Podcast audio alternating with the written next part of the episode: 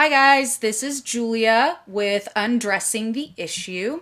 So, today I have a special guest, my husband, Ted. Hello. Hi. Um, so, I wanted to do something a little bit different today. Ted and I recently went to go see the Joker movie, and I know it doesn't have to do with sex or relationships necessarily, but it does have to do with mental health or illness. And so I thought it would be pertinent to bring it up um, because I think this is a kind of a big topic of conversation right now, just in general. So, are you up for it, Ted? Absolutely. And before we get too far into it, uh, I will say there probably going to be some spoilers on this one. So case you haven't seen the movie, be warned. Okay, so spoiler alert. Okay, there's your disclaimer. So, Ted, why were you interested in seeing the Joker? Well, I was interested to see the Joker because I like dumb comic book movies, and this one was said to be a little bit darker than most. And so I've actually seen it twice. I saw it once by myself, and then uh, once again when I saw it with uh, you after you said you wanted to see it. So it's a great movie, though. Very, very good. Okay. So you saw it because you're a fan of comic books and Because I'm a fan of comic books, um, I'm a big fan of Joaquin Phoenix. He's a great he's a great uh, actor, he is. and I wanted to see a darker take on the Joker that wasn't so comic booky, or so that's based upon a comic book. But uh, so that's why I mainly went in to see it because I wanted something darker, something a little more adult, and it definitely d- delivered. Yeah, it did. So I had very different reasons for wanting to see it. I wanted to see it because there was all sorts of buzz on all these different mental health forums that I'm a part of, and a lot of other um, mental health clinicians and people in my field were talking a lot about how mental illness is portrayed in the movie. So that was a lot of why I wanted to see it because I really have zero interest in comic books, superheroes, anything like that, action movies, and anything gory is not typically my cup of tea. But um, those are my reasons for wanting to see it. So when we left the movie theater, uh, the whole drive home, we had kind of a heated discussion about the movie. Not heated like we got in a fight, but you know, we disagreed on some points and Lively discussion. there you go. um, and we also kind of talked about it from our respective angles and our reasons for wanting to see it. And I think this is applicable to the general public because not everybody is coming from the mental health perspective.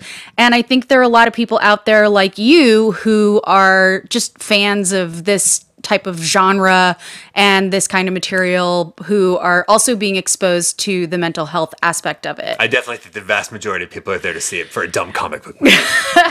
okay fine so so i guess um where to start um one of the things that we got into about the movie was um mental illness and how it was portrayed um not just in the main character the joker what was his first name Arthur? arthur i think yeah Arthur, not Fisk. No, that's that's the other guy. Anyway. Yeah, anyway. Arthur, Arthur was his first name. Arthur was his first name. So Arthur and his mom were kind of like the two biggest ones. So what were your thoughts on that, on mental illness, just based on your understanding of it?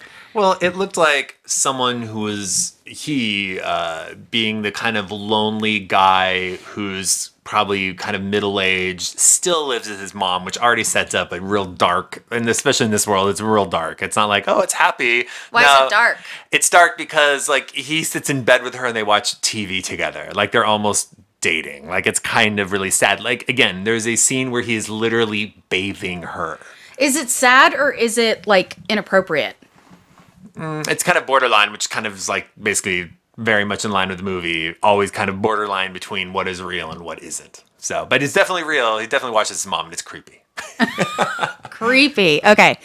So on this front, I saw it differently. I saw it as totally inappropriate, and I actually saw it as enmeshment. Like she has this relationship with him where he's basically playing the role of a pseudo spouse, where he takes care of her emotionally, physically. Um, he also kind of manages her her needs around even like food. You know, he's feeding her And you know, I'm a big believer that parents are supposed to take care of children. And I get that when parents are aging, we help them, but it just didn't feel like she was incapable of doing a lot of those things for herself. It was just kind of expected of him. Well, I definitely kind of somewhat disagree because I definitely feel as though she was incapable mentally, for sure. And I think I think she needs him. And I think there's going to always be some level of almost like not incest, but like a real closeness, potentially too close, that comes across in that kind of scenario of like an older son living with his mom. And I, to me, again, it doesn't really become creepy until they sit in bed and are talking. She's like, "Oh, come to bed," and like it just seems a little too comfortable. Well, what about the whole concept of emotional incest? Sure, I mean that's again I, I just i see it as more like there's a closeness that has evolved due to them living together all the time and him taking care of her that i don't maybe that's what it is now but i think it grew out of just necessity. And i don't know i guess i don't see it as like it is awful and kind of to me it's more sad. It's just more sad. It's not really something to like it's a necessarily a problem. It just is depressing kind of. Yeah. Okay. Well you did use one specific word, creepy, which has a really negative connotation. And I'm not sure that it's creepy because I feel like we're placing judgment in saying that. But, you know, what is it about the idea of a middle aged man still living at home with his mother that I guess is viewed a certain way? Yes, I believe, especially in modern society, um, I think middle aged men living with their mothers is probably seen just generally as relatively negative. Um, and I think the creepiness probably more so comes out of the film itself, just given the setup. Like well, if yeah. we didn't if we didn't have the wrapper of like knowing this is going into a dark place, it might not have seemed as sad and more kind of like sad in a like, oh, he has to do that, kind of a sad, like Grey Gardens, real sad way. Um, but in this movie, it feels again, it feels that place out of necessity, and then the film itself, the tone, I think, sets yeah. the creepiness. I gotcha. Well, I mean, it's not supposed to be like a heartwarming, you know, family movie. So, okay. Definitely not. Right. But I also think that there's something to be said for the way somebody is judged. Like the whole idea of a middle aged man living with his mom, there's this stigma associated with it of like, you know, he's not successful. He wasn't able to amount to anything. There's something wrong with him.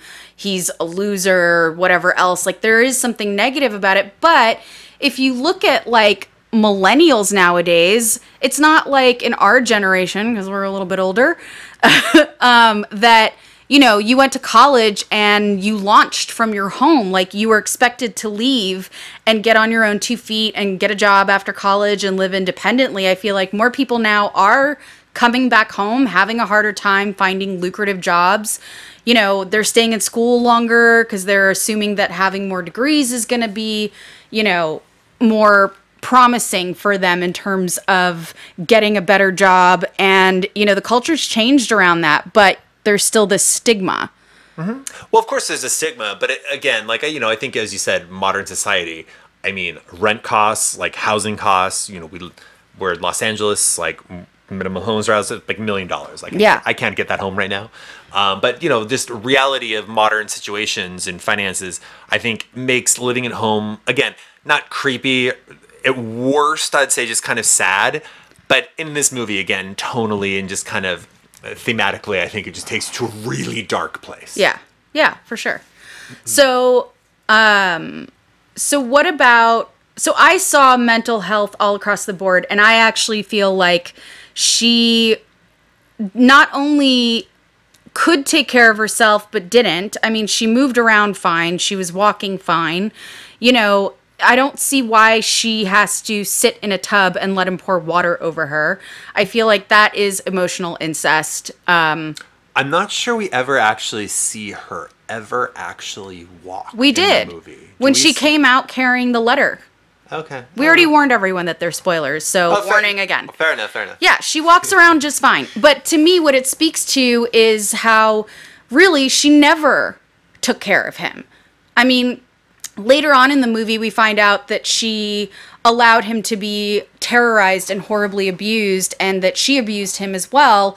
And so to me, what that says is she never took care of him, but that there was this expectation of him being loyal to her and always taking care of her, which puts him in a position that isn't necessarily fair. It's not appropriate for a parent to expect their child to take care of them, even starting at a young age. Granted, we're walking into the storyline when he's middle aged, but we are given glimpses into his childhood and how she never really took care of him. So I actually think that it is pretty inappropriate and that it is this enmeshment, this um, this unhealthy boundary situation, and that it's emotional incest. Yeah, I mean, it's you know, it's. I definitely think that they they make his history kind of interesting. It makes it seem very loving, but then by the end of the movie, again, spoilers, uh, they rip it away, and this is a problem that I had with it in a very comic book way of like, oh, you were abused as a child, terrible, terrible childhood, terrible, terrible, terrible. And that to me is just an easy comic book out for the story. But also to me, it kind of weakens, it makes his character less interesting to me. That's like, oh, he's just abused, that's why he's bad. And that to me seems like an easy out when it would be much more interesting if he wasn't abused. And it's like, well, then how did it get so bad? And to me, it just the the abuse angle that they bring up in the movie is straight out of a comic. It's like the easy out. Like it just is less exciting to me. So here is where we differed because I never read comics. I'm not into comics, and for me, not knowing that this is a common comic book angle, what I saw was actually something that seemed very valid because in the work that I do as a therapist with people who I've had to work with who are abusive, who are aggressive. I've had to work with some people who are sociopaths. It is actually accurate that pretty much all of them, I would say most of them, have their own histories of trauma and abuse, that it doesn't just happen for no reason, that it's either something in their family where they had a parent who was abusive and had their own issues and took it out on them, or they're genetically predisposed and they grow up in an, in an abusive environment. And so it's kind of like this perfect storm, like this combination of all the necessary factors of nature and nurture and all of a sudden you have created a monster. So I actually thought that this was pretty spot on. And you know and as you're saying like uh, that's absolutely how people like how monsters are created. But again you can kind of see in a different way. You see another monster created throughout the movie which is batman. You see batman created. You basically meet him as a child when he's relatively normal. Well and- you see his trauma yeah, but you, I mean, at the very end of the film, you see what makes him Batman, which is once again the most terrible thing possible: his parents getting murdered and right in front of him. Yeah. And again, that's why, again, that's why like the whole angle of child abuse and stuff from the film is just feels a little soft to me. But again, minus the comic book, it definitely is a probably standard, terrible, common beginning yeah. to like terrible people. Right. it may seem cliche in comic books, yeah. but I will say that in treating mental illness and seeing this um, cycle of violence and abuse, there's almost always the presence of some pretty severe trauma in the person's background and their history. So for me, I didn't see it that way. And also, I didn't realize until you told me in the car later that that was Batman, the little kid. I was like, why is this important about Batman? I don't get it. And then you had to tell me. So, and then I was like, oh, right, checks out. Yeah, makes sense. So, um, thank you for cluing me in on that. You're very it, welcome. It would have gone right over my head. So it's kind of important, but yes. Yes, yes, kind of huge and totally missed me. So, um, so yeah, so I disagree, and I think that it's pretty accurate. Um, I think a lot of people have heard about, you know, the trauma or you know violence cycles that people who are violent oftentimes have histories of their own trauma around experiencing violence and i just thought that that actually added legitimacy to his whole experience and how he's presented as being kind of meek, but also at times explosive and rageful, and like where that comes from. And that's why it's a good movie because you didn't need to know that. No, I didn't. And I, I did. I got a little bit more out of it, maybe, but like you still enjoyed it. And yes, that's that's that's a good movie. I did. So, on the mental illness front, I mean, we kind of talked about what was presented in terms of mental illness, but what about how um, society's attitude towards mental illness, how that was presented? What did you think? I mean, from the opening scenes of him dealing, then this is why I wanted you to come see it. Yeah. So badly was one of the opening scenes is him being talking talking to a uh, therapist um, and going through his like well, she was kind of like a caseworker. Like, she wasn't really a therapist. She was kind of useless. Sure, but but again, but I but you say useless, but I see him like oh, that's pretty much what the system is, isn't it? Like you know, it seems very kind of like real, and the fact, especially when oh budget cut, sorry, well where am I going to go for? He asks where am I going to go for my pills, and she says I don't know, and that just felt very real to me, and like just mainly about like how we view mental illness. Again, we, we live in Southern California. Well, and We- also how much access we offer to underprivileged people. or lack of access. Yeah. Well, that's what I'm saying. Yes. Yeah, yeah. and I mean, you know, we, we live here in Southern California and we, we see it on the streets every day. I mean, there's an incredible homeless population here and largely probably mental health stuff. And I just don't think it's a problem people want to deal with. And this movie kind of covers that in the fact that, like, sorry, budgets are cut. What are, what are you going to do? Not my problem. And no one cares. Like, literally, no one cares. Yeah. Well, I think that yes, it shows this lack of regard for the issues that we have with the limited amount of services that people can have access to. But I also feel like there was pr- a pretty big message in the movie all around as a whole on how someone with mental illness is ostracized, is marginalized, is treated like they're less than, like they're, you know, eh, they're not an equal member. They're not a full, whole person. And I feel like that was made evident when he had his like laughing thing and he had the card that said, I have a condition. Again, spoiler alerts, but we warned you, so fair game. So um, he had his little card that said, I have a condition and it causes me to laugh inappropriately. And, you know, and in the end, it was like, well, was that actually an issue? But he had a symptom of something. It was something that set him apart and made him different and noticeably to other people. And it was just this repeated demonstration of how he was bullied for it, how he was treated poorly, negatively judged, the attitudes he got, the looks he got. And I feel like to me, what I took away from that was just how people are so quick to judge and how there is still this attitude and stigma towards mental illness and being around someone like that. Like i just think we talk about it and you see it in social media and whatever and there's all these proponents for you know mental health awareness and making sure that we have programs and funding in place and they say that and they talk a big game but you know what are they actually like when they're out and about in real life and they're not behind a keyboard and they come across somebody with mental illness? And you know i feel like the message changes. I was gonna say that, like, I mean, that is the like that movie does it really well, and it highlights the fact that, like, you know, as more more people, it's obviously set in Gotham City slash New York, um, and you know, it's tight, it's a city, and proximity. Again, we live in a city, and like we are close to people, and so even somebody in a smaller town where there's distance and like you know if someone's laughing hysterically and they're close to you that would creep you out. But you know especially like when you're super tight in a city on a train like it happens in the film and it's a child is involved like of course the parent's to freak out and be like whoa whoa whoa i don't like want you here um, around me. And i think that highlights the fact that like people like arms length everything just get it away from me as long as i don't have to deal with it it's great so like well it's out of sight out of mind yeah, exactly. Um, not in my backyard kind of thing. Like as long as I don't see it, it's great. Um, and I think that is a scene that really kind of like forces the hand of like, oh no, it's like in your face. And that goes to the next point, which I would, which I still believe, like, does he actually have a problem? And that I dis, I think we disagree on this. We did. I don't know if he actually does. Well, slow your roll because I want to get to that.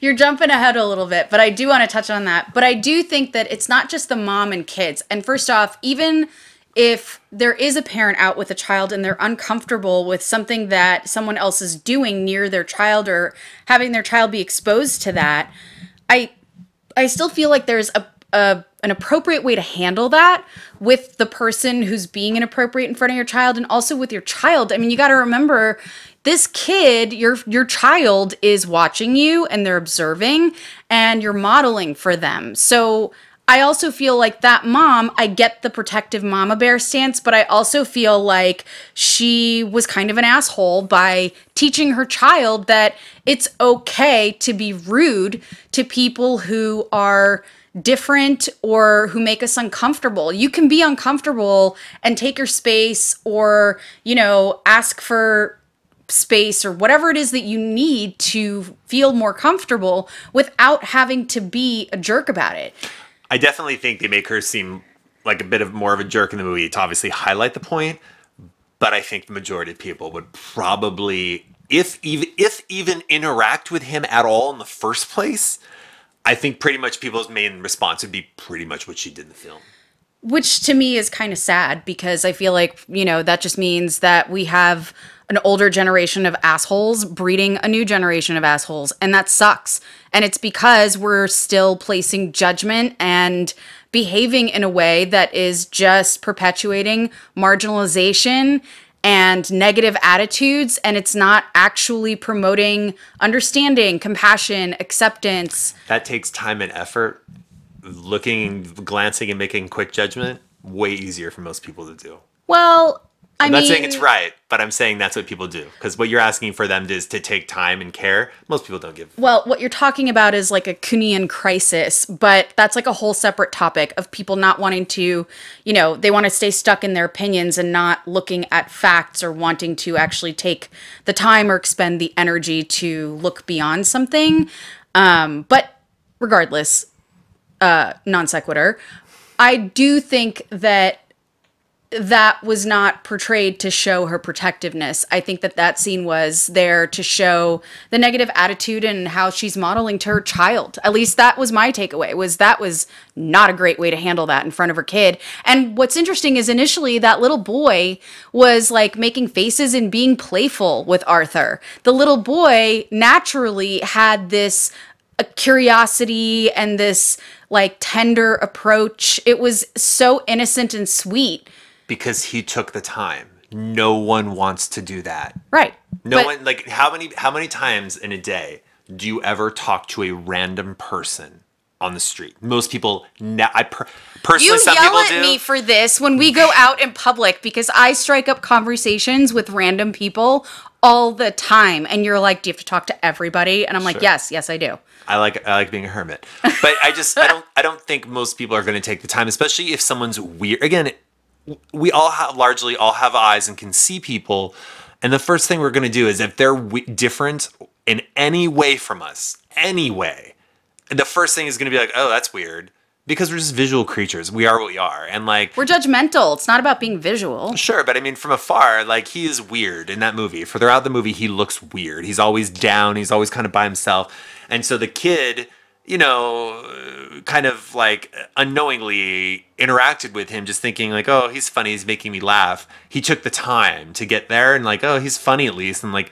And the mom just wasn't gonna have it, but, But they- so did the kid through the fence. Like what you see is that people who don't have Bruce this Wayne is his name. Okay. Sorry, lo siento.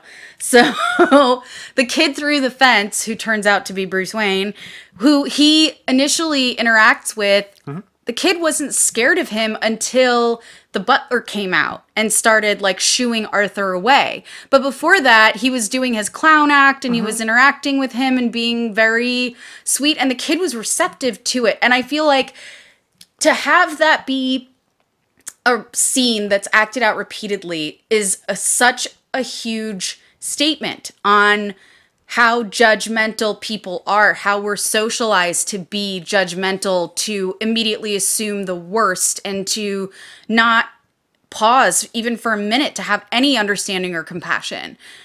Yes. And I also feel like that breeds contempt. I mean, that is what leads people to get really angry. This is the problem with, you know, every time there's a school shooting or anything like that, we're so mad at the person. Well, he was weird and he was acting abnormally and he was this. Well, what was the reception he got from the people around him before he completely lost it and went off the deep end and, you know, exploded and ended up killing people.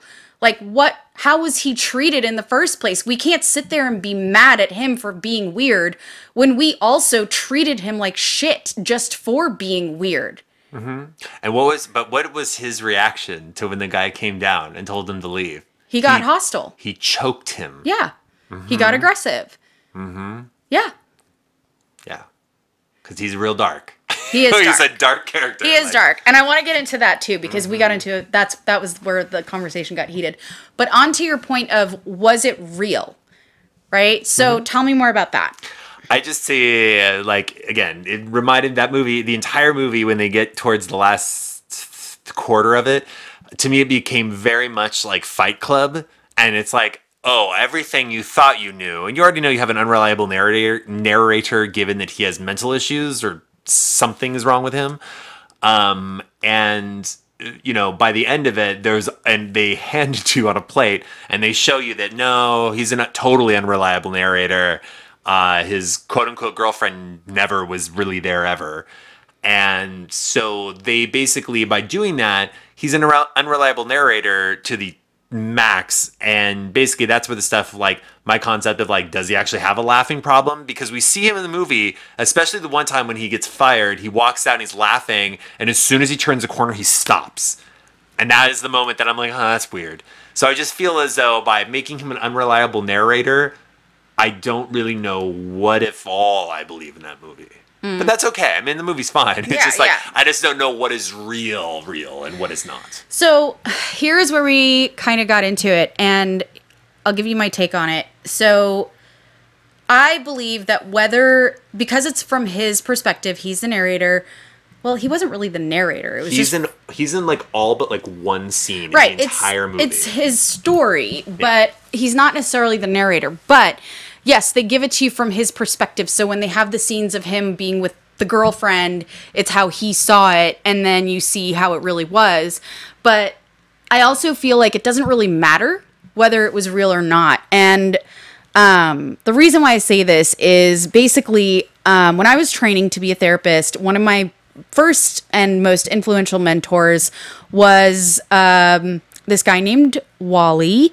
And um, this was out in Jersey. But anyway, Wally was a postmodernist, and that means he did not believe in diagnosis. He didn't believe in assigning a label, a code. He thought that was basically for money purposes, that that was more for psychiatrists, not for therapists, and that a therapist should look at a person in terms of their context. So, whatever symptoms they're presenting should be looked at as a representation of that person's experience and their context. And he even took this to the level of his work with people who are schizophrenic and psychotic, meaning they had psychosis, symptoms of psychosis. So hallucinations, delusions, paranoia, thinking things are there that really are not, hearing voices, you know, that kind of thing. And he thought that all of those hallucinations and delusions were actually metaphors for the person's experience of their own life or whatever has happened to them.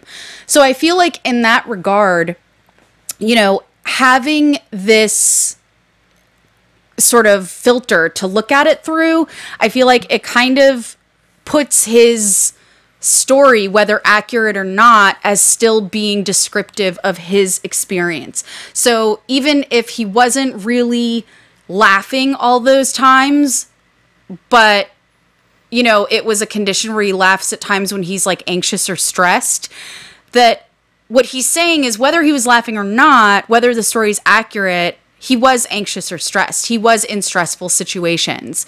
You know, whether it looked that way exactly, maybe not, maybe not true, maybe not accurate, but you know, I even the stuff around like you know, the people who bullied him and beat him up, you know, did that actually happen? Well, even if it didn't, and this is one of his delusions, I mean, if you think about the metaphor in that, it's him feeling um beat up. beat down by society. Yeah, beat down by society. He's feeling like um he's not safe like you know people are not fair to him you know it still speaks to his experience of you know being around other people of society of how he's viewed how he is accepted or not accepted. So to me i just think if even if it's not real but you look at it as a metaphor it still holds value and it still does hold truth and accuracy.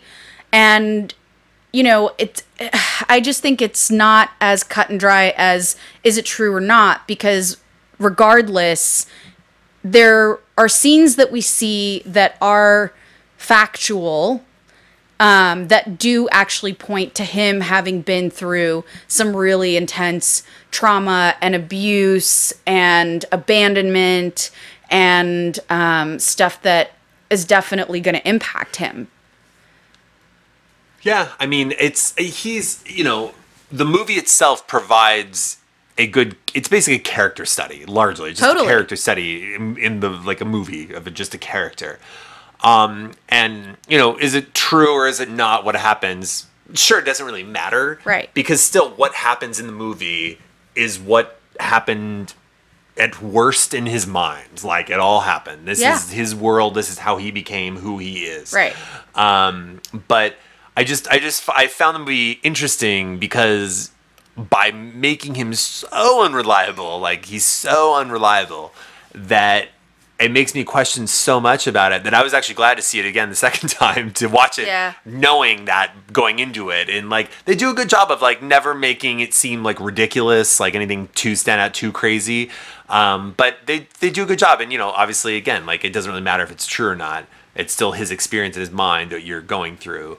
Um, but I think, you know, one of the best scenes, it kind of But it is true that he was abused, that he was marginalized. Probably, but you don't know. Like you don't know. See, I feel like that part was pretty accurate. But I guess Why? Because you saw him fight the, for the papers from the guy in the well, the hospital? papers, but also the guy's attitude when he was giving him the papers upon reading them. Mm-hmm. Like he saw something that was horrific and that was made clear. So to me, I feel like, you know, true or not, if another person sees it and is horrified by it, it was something horrible that happened to him. There's something horrible in his history. And you also see the newspaper clippings in there with the stories of it in his file of like, you know, this like abuse den where this child was being, yeah, you know, all, terrorized. It's very comic book. but to yeah. me, like seeing newspaper clippings is what gives it credibility. Well, you saw his girlfriend sitting next to him the whole movie. Yeah, but That that's a person. That's not a newspaper clipping.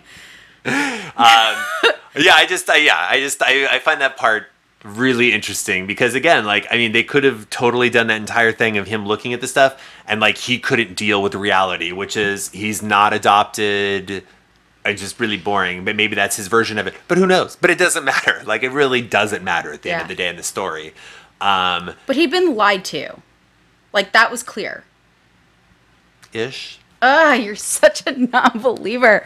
So, um, the last thing I kind of wanted to touch on that we got into this is where we got into kind of a an argument towards the end of our talk in the car was you thought that he was a bad guy. He is a terrible person. And I did not agree. I actually thought that he was the tragic hero and that the bad guy is really society. No, he's not the hero at all. Like at all. He shoots somebody in the face on camera. No, I get that he's violent. he he because they threw a French fry at a woman. It's okay to f- kill three people. No, he is crazy. He's crazy. He's the Joker. He is chaos. He's pure chaos. Like, and I mean, they they set him up in a way at the end to be like everyone. La- like, honestly, again, like the whole concept of like reality versus true really flows into this perfectly. In this in this scene where you where you get to watch his stand up from the real point of view where no one is laughing and it ends with his point of view earlier with lights shining on him arms up and everyone's laughing but that's not real and that and that is where you're like he's crazy and then he goes on tv and shoots somebody in the face like Yeah. he's crazy I get that. He does. And that is violent and that is unnecessary. And yeah, it's out of line and there's got to be something wrong with you to be able to inflict such harm without remorse on another person. But at the same time, I feel like it's this again, it's this statement of if you push someone and you keep marginalizing them, you know, if they kind of turn if it becomes a self-fulfilling prophecy where you're saying they're weird and everyone should get away from them and they finally decide well fuck it i'm going to live up to it you know who's really done the wrong? Like do you think he would have gotten to that point had he not been beat up and bullied all those times if he wasn't abused if he wasn't traumatized as a child? Do you think that he would even have that level of rage and violence in him? Probably not. Okay. Mm-hmm. So I don't think that he's, to me, I see a bad person as somebody who wants to intentionally hurt another person and is has no remorse, has no guilt, is is actually pleased by it and you know is is entertained by it. Like the, it doesn't faze them to me but that's also like a sociopath where they completely lack empathy. But i also feel like you know there was there were glimpses of empathy but if you also look at somebody with severe trauma who hasn't been shown empathy you know they don't really have it modeled for them. So, yeah, it should come naturally, but ah, he's you don't know what his genetic predisposition is if he's adopted. We don't know who his parents were. We're only given what we know in the I know that. I know that. and he literally like his entire end goal ends in literal chaos. No, I I know. Thank you. Thank you. like literally it ends in chaos. Like I get that. Okay, don't I get see, it. I just don't see any ending ending in chaos, being like no, that's he's the just ending, misunderstood. and he has to turn into the character that you know you then see in all the Batman movies, who's evil. But as far as his origins, there's something tragic about it, and there's something that kind of pulls, at least on my heartstrings, for him in terms of how he's treated, how he's marginalized, how he's perceived, how he's bullied. You know, I, to me, I really feel like you know, no, it doesn't buy him the right to be to terrorize other people just because he's been through some horrible stuff. However, you know, I don't think it's okay to just gloss over how he was terrorized and that, you know, that needs to be dismissed because he then killed people. Well, no, it's all not dismissible. It's all not excusable. But it, it's almost like as soon as he goes off the deep end and gets violent, that everything that happened to him kind of fades into the background because now he's like this evil, horrible, violent, terrible person. he's the Joker. He is the Joker, but I don't think it's okay to just turn away from how society acted towards him before he became so violent and aggressive. When he was just trying to be entertaining as a clown, when he was just trying to take care of his mom and come to terms with, you know, his his needs, his mental health stuff, you know, even then before he was violent or aggressive in any way, he was treated like absolute garbage. And that's not okay. of course, it's not okay, but neither is killing people. I totally agree. I totally agree. But one doesn't outweigh the other, is what I'm saying. no, but because one thing leads to the other, it's okay to feel bad for them, but it does not give them a carte blanche to be an asshole, for lack of a better term. Totally. That's all. Totally. Because then it's like, oh, I was hit as a kid. Sorry, I shot you. My mom hit me a lot. no, it's like, it doesn't. No. it, it doesn't excuse that. I Not totally agree. It's not an excuse. But I also think that there needs to be consideration made towards, you know, what happens before he starts killing people, how he's treated, and how, mm-hmm. you know, just because he does go off killing people, all of the rest of that is seemingly excused, which to me, this is exactly the heart of this statement on how we treat mental illness, how we push people, marginalize them, mistreat them, abuse them. and then just expect them to take it and be okay. And not all of them can, not all of them do. But when they do break and turn around and act violently, I just think that yes, they are to blame. It was a decision that they made and they're accountable for their behavior, but there isn't enough accountability held for what happened to them up to that and how they were marginalized. And that's why they show you the stuff that happened to him. Because without it, you wouldn't care. You'd just be like, he's a crazy asshole. Yeah. But with all of this bad stuff that you see happen to him from like the system, coworkers, friends, family, etc., family especially, like you're like, oh, like, but it's it's a movie. Like they have to show you that. They but have I give feel like that sides. O is so important because I, I'm just I, I keep coming back to like school shooting stuff and how every time something like this happens, everybody turns to like blaming guns and blaming uh, all of this other stuff when you know I often think, well, how is this person treated up until that? By his family or her family, by their environment, by their you know their immediate Mm-hmm. system that they ex- exist in, mm-hmm. their town, their their religious organization, their social circles, their peers, like how were they treated? And why isn't anybody talking about that? Yes, guns are not always in the hands of people who are going to be responsible them with them and that yes, there should be changes on this. I don't want to get into a political debate, but I also feel like we pay so much attention to things that stir up political controversy and we don't pay enough attention to some of these bigger issues around you know, our attitudes towards mental illness, towards people who are different, how we're so quick to judge, how we impact those specific people who have mental illnesses, who have differences, you know, how these attitudes that we've held for so long actually affect them.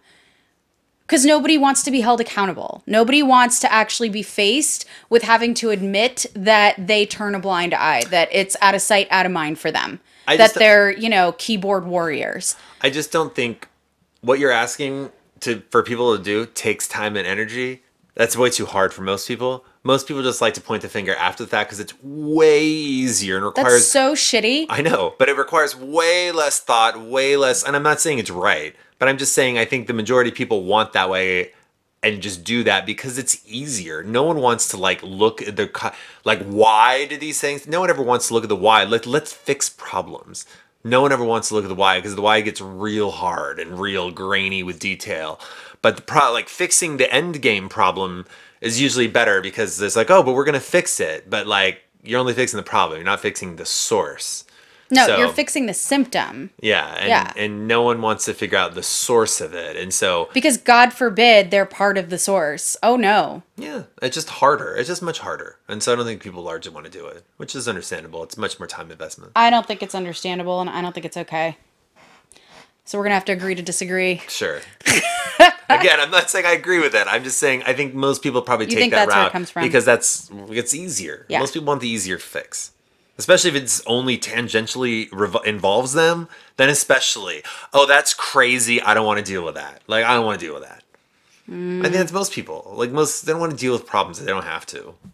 yeah So, but uh, no, it's a, again, it's a it's an interesting movie, and I think it does a good job of showcasing kind of modern stuff, um, like modern kind of real dark concepts that you probably wouldn't have seen in a movie even ten years ago. so do you think that he would win an award for his for his performance He'll probably get nominated at best, but it's a comic book movie, so it probably won't win.